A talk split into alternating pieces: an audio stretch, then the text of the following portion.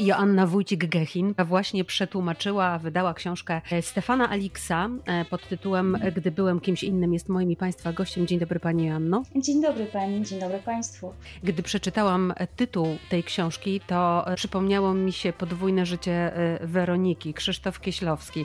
E, to jest dobre skojarzenie, czy jednak zupełnie inna historia? No to jest chyba jednak zupełnie inna historia. Natomiast wydaje mi się, że, że książka Aliksa jest tutaj jakieś podwójne życie. Mamy do czynienia z, z poszukiwaniem, z pytaniem o tożsamość, z poszukiwaniem własnej tożsamości.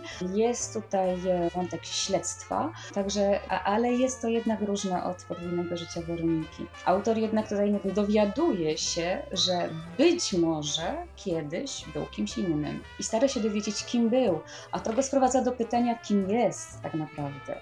O książce mówimy e, we wrześniu, e, który, no myślę, e, wszystkim nam kojarzy się także z 1 września, czyli wybuchem II wojny światowej. Mm. Książka też opowiada o wojnie? Tak, oczywiście, ponieważ może zacznijmy od tego, co co wywołuje to śledztwo właśnie prowadzone przez autora, przez Stefana Aliksa.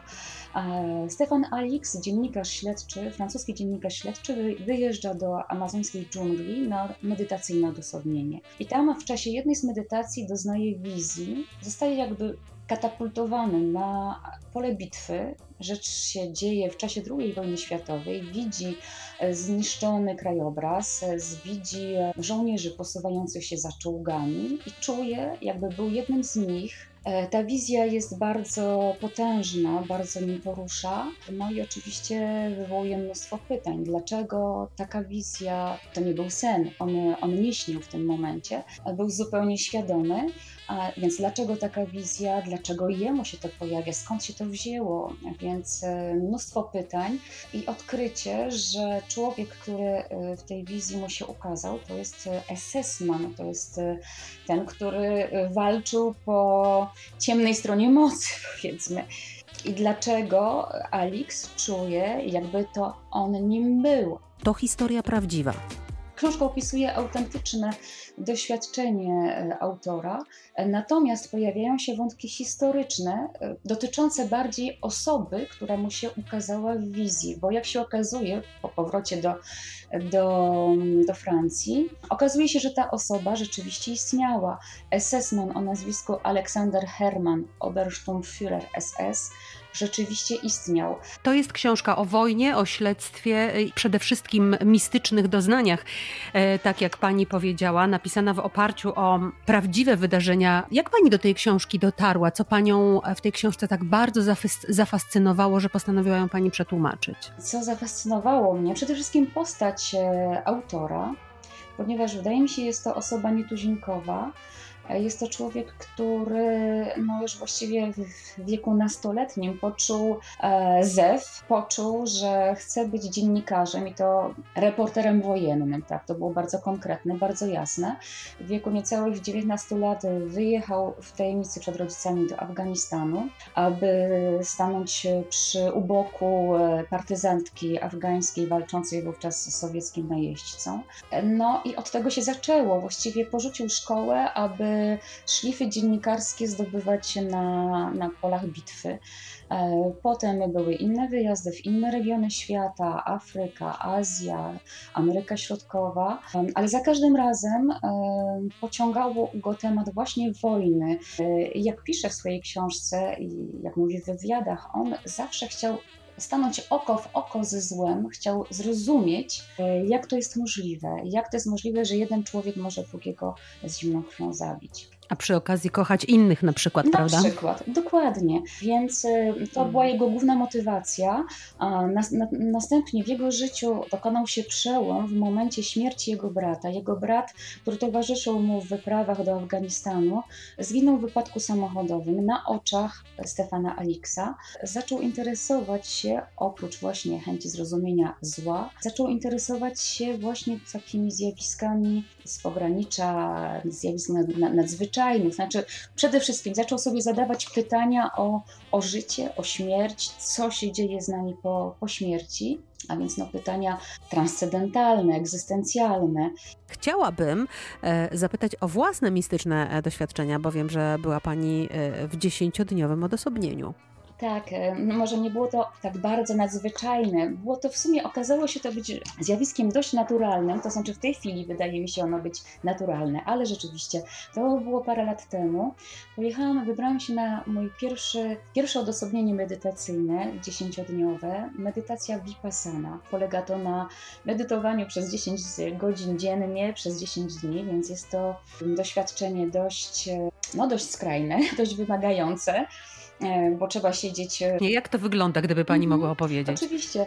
No, jest to najpierw, jest to właściwie medytacja uważności. Skupiamy się najpierw, uczymy się skupić nasz umysł na jednym przedmiocie. Tym przedmiotem jest nasz oddech. Naturalny oddech. E, nie staramy się go kontrolować, nie staramy się na niego wpływać. Obserwujemy to, co jest, to, co się pojawia i przyjmujemy to takim, jaki jest. Vipassana oznacza widzieć rzeczy takimi, jakimi są. Mamy, mamy tendencję do manipulowania, co nam się zdarza, tym, co, co przychodzi do nas. E, pewne rzeczy e, odrzucamy, nie podobają nam się, mamy reakcję właśnie oporu, innych rzeczy łakniemy, chcemy, żeby się nam wydarzały, pragniemy, więc cały czas balansujemy między e, awersją a, a, a pożądaniem, a pragnieniem. Przez 10 godzin pani wykonywała tę medytację stojąc, leżąc, siedząc? Nie, Próbuję sobie to wyobrazić. Czy 10 godzin nic poza medytowaniem pani nie robiła? Nic. Nic nie, właśnie e, zabroniono nam e, książek, zabroniono nam dostępu do oczywiście do telefonu, do internetu, a więc, e, a i oczywiście całkowita cisza, więc kursanci tego, tego kursu nie mogą ze sobą rozmawiać, czy w żaden sposób się komunikować, więc jest to, jest to sposób na odcięcie się od bodźców, aby skierować całą swoją uwagę i energię do wewnątrz, aby się poznać po prostu. Mówi Pani, że sama poddała się kilkudniowej E, medytacji, odosobnieniu wręcz, no, żeby wszyscy,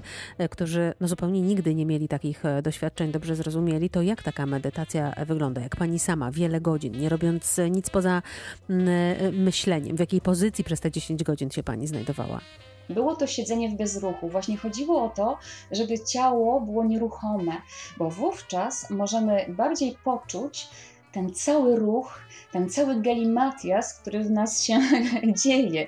Także oczywiście można było siedzieć po turecku, można było klęczeć, można było sobie siąść na krześle również. E, niemniej jednak trzeba było pozostać nieruchomo w miarę możliwości.